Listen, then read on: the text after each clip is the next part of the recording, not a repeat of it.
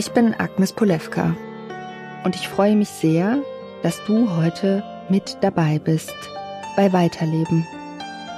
Weiterleben, das ist der Nachrufe-Podcast des Mannheimer Morgen. Ein Format, in dem wir über das Leben sprechen und über das Sterben.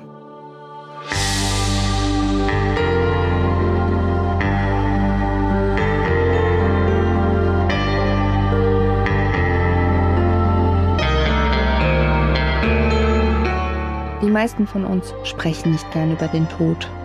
Wir denken noch nicht einmal gerne daran. Aber wenn wir ehrlich sind, macht erst der Tod unser Leben so wertvoll.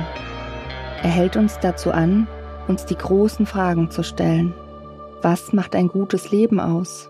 Wer wollen wir sein? Wer können wir sein? Und warum ist das wichtig? Ich erzähle im Weiterleben-Podcast die Geschichten von besonderen Menschen, die etwas in der Region bewegt haben und die hier auch nach ihrem Tod weiterleben. Ich habe mit Partnerinnen gesprochen, mit Söhnen und Freunden, mit Wegbegleitern. Sie alle haben sich mit uns erinnert. Und durch sie haben wir mehr über außergewöhnliche Menschen erfahren. Ihr hört Weiterleben, ein Podcast des Mannheimer Morgen und von mir, Agnes Polewka. Wir sprechen heute über Zilli Schmidt, eine Jahrhundertzeugin. Mit über 90 Jahren hat sie begonnen, darüber zu sprechen, was ihr während des Holocausts widerfahren ist, um die Erinnerung daran wachzuhalten, was mit ihren Menschen passiert ist, mit den Sinti und Roma. Mit Zilli Schmidt verliert unser Land eine beeindruckende, selbstbewusste und mutige Frau, die unerschütterlich gegen Hass, Ausgrenzung und Menschenfeindlichkeit gekämpft hat. Am 21. Oktober 2022 ist Zilli Schmidt im Alter von 98 Jahren gestorben. Kurz darauf kondoliert Bundespräsident Frank-Walter Steinmeier ihren Hinterbliebenen, weil sie so wichtig war, weil das, was sie zu sagen hatte, einen Unterschied machte. Denn Zilli Schmidt war eine Jahrhundertzeugin. Sie überlebte das Konzentrationslager Auschwitz-Birkenau, wo ihre vierjährige Tochter Gretel, ihre Eltern, ihre Schwester und deren sechs Kinder ermordet wurden. Mit über 90 Jahren, da lebte Zilli schon einige Jahre in Mannheim, begann sie, über die schlimmste Zeit in ihrem Leben zu sprechen, um gegen das Vergessen anzukämpfen. Ich spreche heute über eine Frau, die so viele furchtbare Dinge erlebt hat, dass man sich fragt, wie ein einzelner Mensch so viel Leid aushalten kann, ohne vollends daran zu zerbrechen. Silly Schmidt hat uns einen detaillierten Bericht ihres Lebens hinterlassen. Mit der Stiftung Denkmal für die ermordeten Juden Europas hat sie ihre Vergangenheit aufleben lassen, in Form eines Buches und in aufgezeichneten Gesprächen. Der Titel Gott hat mit mir etwas vorgehabt. Erinnerungen einer deutschen Sintetzer. Ich musste das Buch immer wieder weglegen, weil es schon beim Lesen so schwer zu ertragen war, was Zilli Schmidt erleben musste. Dabei begann ihr Leben ganz leicht. Am 10. Juli 1924 wird Zilli Schmidt als Cecilie Reichmann im thüringischen Nahetal geboren. Ihre Familie, Schausteller, eine Sinti-Familie, ist da gerade in Thüringen unterwegs. Wir waren eine glückliche Familie. Wir hatten einen schönen holzernen Wagen, der von einem Traktor gezogen wurde, ein Landbulldog. Mein Vater hatte ein Schaustellergewerbe. Wir hatten ein Kino, ein Wanderkino.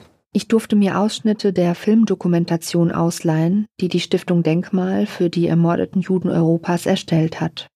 Jana Mechelhoff-Heresi und Uwe Neumerker haben Zilli Schmidt dafür interviewt. Und wir hören in dieser Folge Ausschnitte dieses Interviews, weil niemand die Geschichte von Zilli Schmidt besser erzählen könnte als sie selbst. Zillis Familie zieht im Sommer umher, hält in Bauerndörfern. Der Vater zeigt Dick und Doof und andere Stummfilme in den Hinterzimmern der Wirtshäuser. Die Einnahmen spart die Familie, um sich im Winter für mehrere Monate an einem Ort niederzulassen. Das Reisen in der kalten Jahreszeit ist zu beschwerlich. Im Winter macht der Vater Musik in den Wirtshäusern. Die Mitglieder der Familie Reichmann lieben es, Musik zu machen und Musik zu hören. Bis zum Ende ihres Lebens hat sich Zilli diese Leidenschaft bewahrt. Also das heißt, sie war ein sehr geselliger Mensch, ne? ein sehr geselliger Mensch und sie war wirklich jemand, der gerne gefeiert hat. Ne? Das hat sie auch immer erzählt, als ihr Mann noch lebte, der Musik war, dass sie unglaublich gern gefeiert hat und die Musik gehört hat und das hat ihr, glaube ich, auch Kraft gegeben, dass sie ein lebensbejahender und positiver Mensch war, obwohl sie so viel Schlimmes in ihrem Leben, in ihrem jungen Leben erleben musste. Ich treffe Romeo Franz, der Zilli Schmidt viele Jahre kannte, im Kulturhaus Romnokea in Mannheim, das vom Landesverband der Sinti und Roma betrieben wird. Romeo Franz sitzt für die Grünen im Europäischen Parlament und er machte viele Jahre Musik mit dem Neffen von Zilli Schmidt. Nach dessen Tod erwuchs eine Freundschaft zwischen ihm und Zilli Schmidt. Sie führten viele Gespräche, auch über Zilli Schmidts Vergangenheit. Als Zilli Schmidt noch ein kleines Mädchen ist, arbeitet ihre Mutter als Hausiererin. Sie zieht als Händlerin von Haus zu Haus, verkauft Spitze. Die Familie lebt in dem sechs Meter langen Wohnwagen. Morgens werden die Betten weggeräumt, damit Platz ist für den Frühstückstisch, damit das Familienleben beginnen kann. Draußen hält Zilli Schmidt kleine Zwerghühner. Zu dieser Zeit ahnt niemand, dass dieses freie Leben bald zu Ende ist. Als Silly 15 Jahre alt ist, tanzt sie mit einem jungen Mann auf einem der vielen Feste der Sinti-Gemeinschaft. Beide kennen sich über Familienbande schon länger, können einander zunächst nicht besonders gut leiden. Doch während des Tanzes, da kommen sie sich näher. Am 6. Mai 1940 kommt in der Karlsbader Region im äußersten Westen Tschechiens, wo die Familie inzwischen lebt, Zilli Schmidts Tochter zur Welt. Da ist Zilli selbst fast noch ein Kind. Alle seien ganz vernarrt in die Kleine gewesen, hat Zilli Schmidt später erzählt. Aber sie selbst sei so furchtbar jung gewesen, eigentlich viel zu jung, um Mutter zu werden und um eine Familie zu gründen. Mit einem Mann, der sie nicht glücklich machte und mit dem sie eigentlich nicht zusammen sein wollte.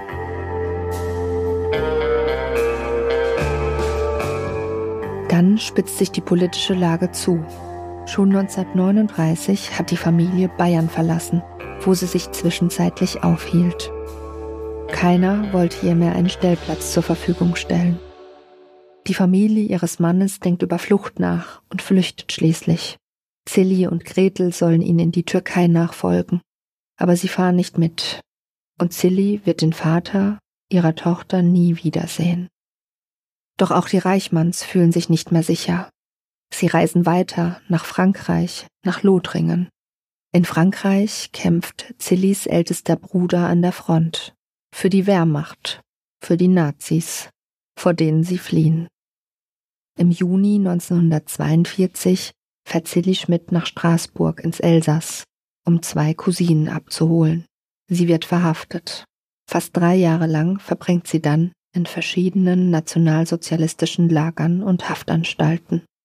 Am 11. März 1943 landet sie im sogenannten Zigeunerlager von Auschwitz, dem größten Vernichtungslager des Deutschen Reiches. Dort erhält sie die Häftlingsnummer Z1959. Z steht für Zigeunerlager und sie ist die 1959. weibliche Gefangene. Zilli Schmidt beschreibt Szenen, die nicht zu fassen sind, die nicht zu ertragen sind. Sie berichtet in ihrer Autobiografie von der Ankunft in einem Zug, einem Viehwaggon, in dem sich weitere Sinti befanden und viele Juden. Hunderte SS-Männer seien im Lager gewesen. Sie sortierten, in Anführungszeichen, die jüdischen Häftlinge. Bei den Juden haben sie die, die für nichts zu gebrauchen waren, gleich ins Gas geschickt. Die Kinder, die haben sie alle auf der Stelle umgebracht. Die Sinti kamen zunächst alle ins sogenannte Zigeunerlager, erinnert sie sich. Dort muss Zilli dann Lumpen anlegen, ihre langen Haare werden geschoren. Irgendwann kommt Zillis ganze Familie nach Auschwitz-Birkenau, wo sich das sogenannte Zigeunerlager befindet. Auch ihr großer Bruder, den die Nazis wegen seiner Herkunft zunächst aus der Wehrmacht schmeißen und ihn dann nach Auschwitz bringen. Seine Deportation hat er in der Wehrmachtsuniform angetreten. Er wird Auschwitz überleben, allerdings zwangssterilisiert. Die Zustände im Lager katastrophal. Es fehlen sanitäre Anlagen, die Menschen hungern. Silly Schmidt wird am Ende nur noch 40 Kilo wiegen. Sie wird schwer krank, leidet unter anderem an Typhus und Krätze, kommt in Quarantäne. Und sie fühlt sich verantwortlich für ihre Familie. Silly geht eine Beziehung mit dem Lagerältesten Hermann Dimanski ein, der Silly und ihre Familie beschützt. Zweimal sorgt er dafür, dass Zillys Name von der Liste für die Gaskammer verschwindet. Doch wenige Monate später wird er in einer Strafkompanie an die Front versetzt und die Reichmanns verlieren ihren wichtigsten Beschützer. Und dann kommt der 2. August 1944. An diesem Tag räumen die Nationalsozialisten den Lagerabschnitt für Sinti und Roma in Auschwitz-Birkenau. Sie bringen 918 Männer nach Buchenwald und 490 Frauen nach Ravensbrück. Unter ihnen Zilli Schmidt. Vom Zug aus sieht sie ihren Vater, der Gretel festhält, und will auf ihn zurennen. Doch SS-Lagerarzt Josef Mengele, der für seine unmenschlichen Experimente in die Geschichte einging, stellt sich ihr in den Weg. Er gibt ihr eine Ohrfeige. Das sogenannte Zigeunerlager gehörte zu den Orten, wo er schwerpunktmäßig aktiv war. Mengele verletzt Silly. Sie trägt einen bleibenden Hörschaden davon. Und als der Zug davonrollt, in dem sie sich befindet, wirft sie einen letzten Blick auf ihre Tochter Gretel. Die meisten der verbliebenen Menschen im Lager sind alt oder krank oder Kinder. Gretel und mehrere tausend andere Menschen sterben an diesem Tag in den Gaskammern von Auschwitz-Birkenau. Darunter auch Zillis Eltern, ihre Schwester und deren sechs Kinder.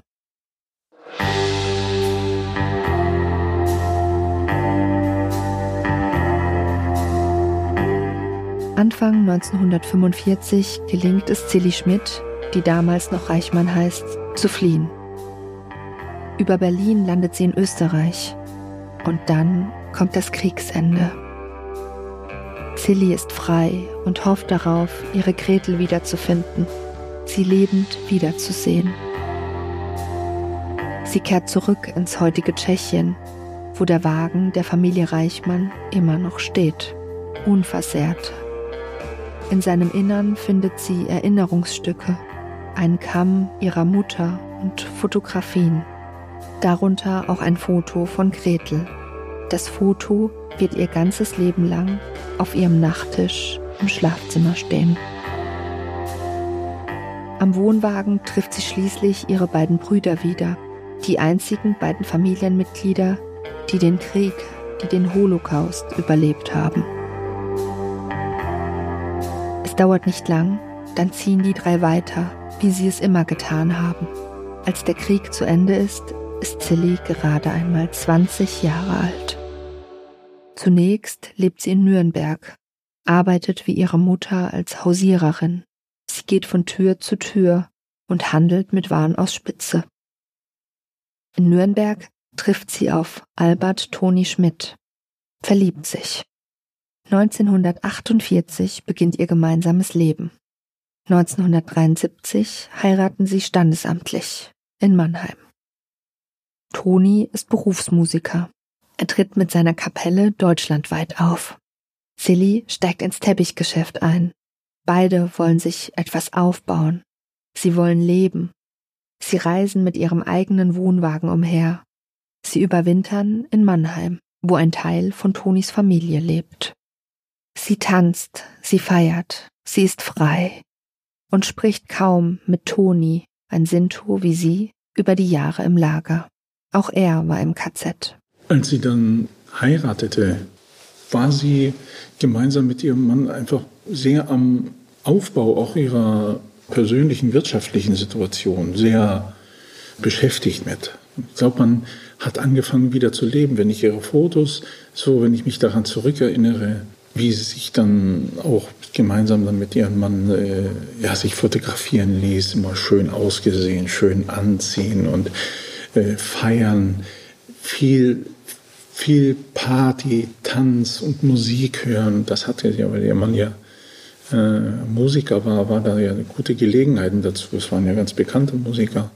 Ich glaube, damit hat sie sich abgelenkt und hat dann wieder ihren Lebens ihren Lebensmut äh, wieder zurückbekommen. Ich glaube, das war eine Verarbeitung auch dieses Traumas. Und doch geht Sillis Kampf auch nach der NS-Zeit weiter. Sie will, dass ihr Unrecht anerkannt wird. Sie kämpft um Wiedergutmachung und erlebt erneut Diskriminierung. Die deutschen Behörden verweigern ihr zunächst eine Entschädigung. 19 Jahre lang kämpft sie darum und bekommt schließlich nur eine verhältnismäßig kleine Summe. Zunächst 3900 D-Mark, dann 1200 und 1969 eine Kapitalentschädigung von 6000 D-Mark. 1970 werden Zilli und Toni in Mannheim sesshaft, weil kaum mehr jemand aus der Sinti-Gemeinschaft noch umherfährt. Zilli beschreibt, wie schwer es war, sich an die Wände, an die Enge zu gewöhnen. Im Sommer lebt das Paar wieder im Wagen. Es drängt sie in die Ferne. Doch im Winter lernt Zilli die Wohnung mit jedem Jahr mehr zu schätzen. Die Wärme, das fließende Wasser, ein eigenes Bad, in Ludwigshafen macht Silly Schmidt ihren Führerschein. Sie setzt sich durch, obwohl die Emanzipation in der Sinti-Community kaum ein Thema ist. Der Führerschein schenkt ihr noch mehr Freiheit, fast ihr ganzes Leben lang. Erst im hohen Alter wird sie ihn abgeben. Silly und Toni bekommen keine Kinder mehr. Silly schrieb dazu in ihrem Buch, Gott hat mich beim Wort genommen. Gib mir nie wieder Kinder, hatte ich gesagt, als ich wusste, Gretel ist weg. Ihre Beziehung zu Gott hat sie oft thematisiert, ihr starker Glaube hat sie durch schwierige Zeiten getragen, ihr Gottvertrauen schier unerschütterlich, trotz allem. In der Beziehung von Zilli und Toni gibt es Höhen und Tiefen. Toni betrügt Zilli, aber sie verzeiht ihm, denn da ist eine tiefe Liebe. Mein Mann war ein Baum, wo ich mich festhalten konnte. Aber der Baum war dann nicht mehr da, ich war alleine. Und das ist schlimm für mich. Und seit er tot ist, desto mehr kann ich zurückdenken und habe die Probleme alles. Toni stirbt 1989. Zilli trauert und die alten Erinnerungen kommen wieder hoch. In ihrem Lebensbericht schreibt sie, dass sie nachts rastlos durch ihre Wohnung wandert, Zigaretten raucht und weint, weil sie dann wieder in Auschwitz ist. Zilli Schmidt nimmt Antidepressiva dass jemand das überlebt, was er da erlebt hat, und sein Kind zu verlieren und seine ganze Familie zu verlieren, das ist, äh, glaube ich, sowieso eine, eine Besonderheit. Ich meine, viele Menschen hätten das vielleicht gar nicht, also schwache Menschen, die wären daran zugrunde gegangen. Nach seinem Tod bleibt sie zunächst einige Jahre in Mannheim. Doch Zilli Schmidt ist einsam Sie zieht zu ihrem jüngeren Bruder nach Mülheim an der Ruhr. Sie wird krank, Magenkrebs, muss operiert werden, wird wieder gesund und die Familie ihres Bruders trägt sie durch diese schwere Zeit. Als ihr Bruder stirbt, beschließt Silly Schmidt 2011 zurück nach Mannheim zu ziehen, wo Tonis Neffen und Nichten leben, die sich um sie kümmern wollen. Und dann beginnt Silly Schmidt über ihr Leben zu sprechen mit über 90 Jahren. Warum? In ihrem Lebensbericht beschreibt sie, dass sie sich mit dem Holocaust zunächst nicht mehr habe beschäftigen wollen. Ich wollte nicht zurückblicken, schreibt sie darin. Später dann, als ihr Leben ruhiger wurde, habe sie nicht gesprochen, weil sie wusste, dass das schwer werden würde. Ich dachte, den Schmerz, den habe ich sowieso. Wenn ich das alles sage, muss ich doch die Worte finden, die einer versteht, der das nicht erlebt hat. Ich kann es gar nicht erzählen, dass man das versteht. Davor hatte ich Angst. Und lange habe sie auch keiner gefragt. Doch irgendwann schon. 2014 besucht sie der Historiker Heiko Haumann von der Universität Basel, um ihre Geschichte aufzuschreiben und die Geschichte der Sinti im 20. Jahrhundert zu rekapitulieren. Als mir Zilli Schmidt am späten Vormittag des 17. September 2014 die Tür zu ihrer Wohnung in Mannheim-Schönau öffnet, steht eine kleine, mit ihren 90 Jahren gut aussehende Frau vor mir. Ich spüre sofort, dass wir uns verstehen werden. Jetzt müssen Sie erst einmal etwas essen, sagt sie, und führt mich in ihre kleine, blitzblanke Küche. Eine wunderbare Gulaschsuppe hat sie für mich gekocht. Erinnert sich Haumann im Vorwort seines Buchs Die Akte Zilli Reichmann. Haumann erzählt Zilli Schmidt, dass er das Leben von Hermann Dimanski erforscht hat, der ein polnischer Kommunist und Seefahrer war. In Auschwitz-Birkenau war er Lagerältester. Er war der Mann, der Zilli Schmidt zweimal vor der Gaskammer bewahrte. Haumann und Zilli Schmidt sprechen vier Stunden lang. Viele weitere Gespräche folgen. Und sie bleiben auch nach der Veröffentlichung des Buchs in Kontakt. Danach kommen weitere Menschen, wollen, dass Zilli Schmidt wieder und wieder erzählt, was ihr widerfahren ist, damit es nicht in Vergessenheit gerät. Sie kommt in Kontakt mit der Stiftung Denkmal für die ermordeten Juden Europas. Romeo Franz hat das eingefädelt. Am 2. August 2018 spricht sie in Berlin am Denkmal für die ermordeten Sinti und Roma neben dem Reichstag. Das sei ein schwerer Gang für sie gewesen, hat Silly Schmidt später gesagt. Und doch war er gut und wichtig. Die Menschen hätten sie verstanden. Mit 95 Jahren erhält sie weitere Anfragen, auch in Auschwitz zu sprechen. Aber sie kann nicht, sie will nicht. Das schaffe ich nicht, schreibt sie dazu in ihrem Buch. Ich wollte und will da nie wieder hin. Dahin zurück, wo sie geblieben ist, meine Familie, wo sie nackig ins Gas gehen mussten. Dahin, wo sie sie umgebracht haben. Das alles nochmal sehen? Nein, ich war zuletzt am 2. August 1944 in Auschwitz. Das reicht mir. Also ich habe Momente, in der sie so nachdenklich war und traurig war, seltener gesehen. Sie war immer sehr positiv eingestellt. Zum, bis zum letzten Atemzug bin ich da und kämpfe. Und dann hat sie dann auch nochmal tatsächlich so richtig nochmal die Bürgerrechtsarbeit, sage ich mal, entdeckt. An anderen Orten spricht sie von nun an. In der tschechischen Botschaft in Berlin, und sie bekommt Interviewanfragen von Journalisten. Der Berliner Schauspieler und Medienpädagoge Hamse Betici produziert einen Animationsfilm, der im Dezember 2020 erstmals online veröffentlicht wird. Darin erzählt Silly Schmidt in sechs Minuten ihre Lebensgeschichte. Es sind sechs Minuten, die unter die Haut gehen, wegen Sätzen wie diesem. Ich war ein junges Mädchen, wie ich Gretel bekommen habe. Da war ich, glaube ich, 17 Jahre alt. Sie wäre jetzt schon eine alte Frau und ich hätte viel Enkel. Ja, das wäre schön. In dem Film beschreibt Silly Schmidt, warum sie so spät mit dem Sprechen begann und warum es dennoch so wichtig war. Bis zu ihrem Tod. Ich habe für meine Sinti gekämpft. Das ist auch, was Gott will. Und das war mein Auftrag, was ich noch gemacht habe im Leben. Und das tue ich heute noch. Das tue ich heute noch. solange ich hier noch bin und mit Gott lebe, lebe ich weiter und erzähle meine Geschichte und ver vergesse es auch nicht. Ich vergesse es nicht und erzähle meine Geschichte, bis ich meine Augen zumache und bin bei meinen Herrn. Tilly Schmidt will die Erinnerung wachhalten, damit sich ihr Schicksal nie mehr wiederholt. Ja, sie war eher ein pragmatischer Mensch, der da gedacht hat, pragmatisch daran gedacht, für eine friedvolle Gesellschaft. Sie hat immer gesagt, die Nazis werden immer stärker, die kommen wieder, die kommen wieder. Irgendwann kommen die wieder. Es fängt wieder so an, wie es damals angefangen hat. Genauso hat es angefangen, wieder damals auch.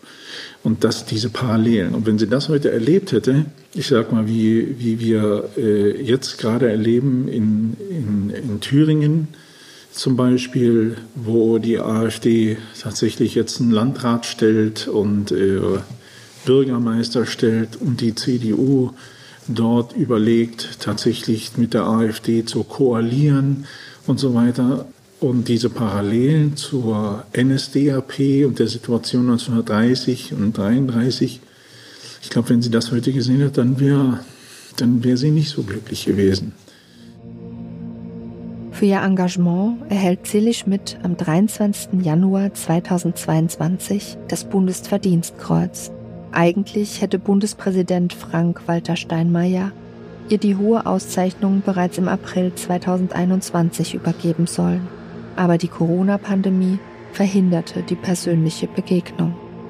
Die Übergabe übernimmt einige Monate später Mannheims Oberbürgermeister Peter Kurz im Romnoker.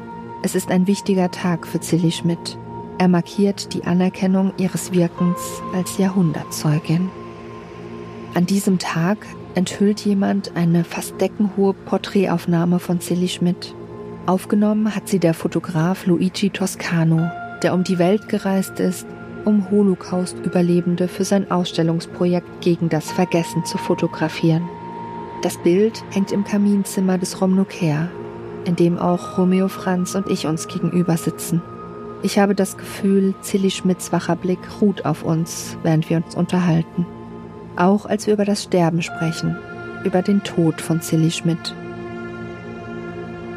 Mit 97 Jahren schwinden ihre Kräfte. Wenn man im Laufe seines Lebens schwer krank war und Zilli Schmidt hatte Magenkrebs, sie war lungenkrank, dann macht man sich fast zwangsläufig auch über das Sterben Gedanken. Sie hat mit mir über ihren Tod gesprochen. Sie hat äh, mir auch gesagt, was ich zu tun habe oder wie sie das äh, möchte, wie sie sich den Ablauf auch wünscht und so weiter. Es wurde alles so gemacht, wie sie das wollte. Da war es ihr auch ganz bewusst. Ich war noch einen Tag bevor sie eingeschlafen ist, war ich noch bei ihr, meiner Frau im Krankenhaus. Sie wollte nicht mehr, sie war so schwach geworden. Das war auch das Alter und ich glaube, es war ihr auch bewusst. Aber sie sprach ja auch immer von ihrem Herrgott, wo sie hin wollte und zu ihrer kleinen Tochter. Und sie war davon absolut beseelt von dem Gedanken, ihr Kind wiederzusehen und ihre Familie wiederzusehen. Ich glaube, für sie war es der Übergang in eine, wieder in eine, eine glückliche Zeit zu ihren, zu ihren Lieben, die sie lange überlebt hat. Silly Schmidt schläft viel, isst wenig. Ihre Nichte pflegt sie. Am 21. Oktober 2022 ist Silly Schmidt im Alter von 98 Jahren gestorben. Ich glaube, sie hat ein erfülltes, ja, ein erfülltes Leben und konnte, konnte, glaube ich, zufrieden gehen. Am 27. Oktober wird die 98-Jährige von ihren Verwandten und Freunden in die Familiengruft auf dem Mannheimer Hauptfriedhof getragen. Rund 200 Männer und Frauen sind gekommen, um sich von ihr zu verabschieden. Silly Schmidt wollte nicht, dass die Veranstaltung ein reines Trauerspiel wird. Tanzmusik sollte gespielt werden. Fröhliche Klänge sollten sich über die Traurigkeit legen. Auch sie selbst hat den Blick immer wieder nach vorne gerichtet. Wenn ich manchmal so die Hoffnung verliere, wie jetzt, dann denke ich manchmal auch daran, wie sie in ihrem Alter doch noch gekämpft hat und hat die Hoffnung da nicht aufgegeben. Ne? Und dann gibt das doch noch äh, wieder einen Anstoß zu sagen, nee, versuchen wir es noch weiter zu machen. Und äh, wie gesagt, sie bleibt immer hier. Das war die Folge über Zilli Schmidt, die mich sehr demütig zurückgelassen hat. Demütig darüber, wie privilegiert mein Leben ist. Ich lebe in Freiheit, so wie ich das möchte. Ich habe ein Zuhause, genug zu essen. Niemand trachtet mir nach dem Leben. Und ich bin beeindruckt von der Widerstandsfähigkeit dieser Frau, wie sie nach vorn schaute und als es nötig war, auch zurück. Was hat die Geschichte von Zilli Schmidt mit dir gemacht? Ich verabschiede mich für heute und freue mich, wenn du dir auch die nächste Folge unseres Weiterleben-Podcasts anhörst.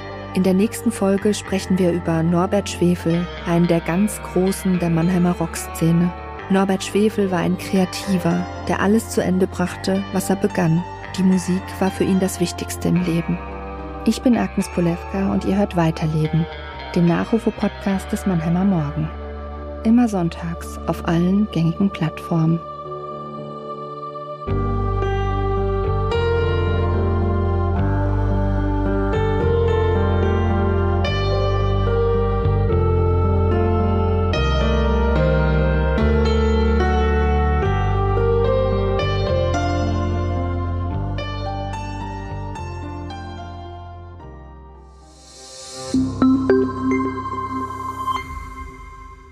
Podcast des Mannheimer Morgen.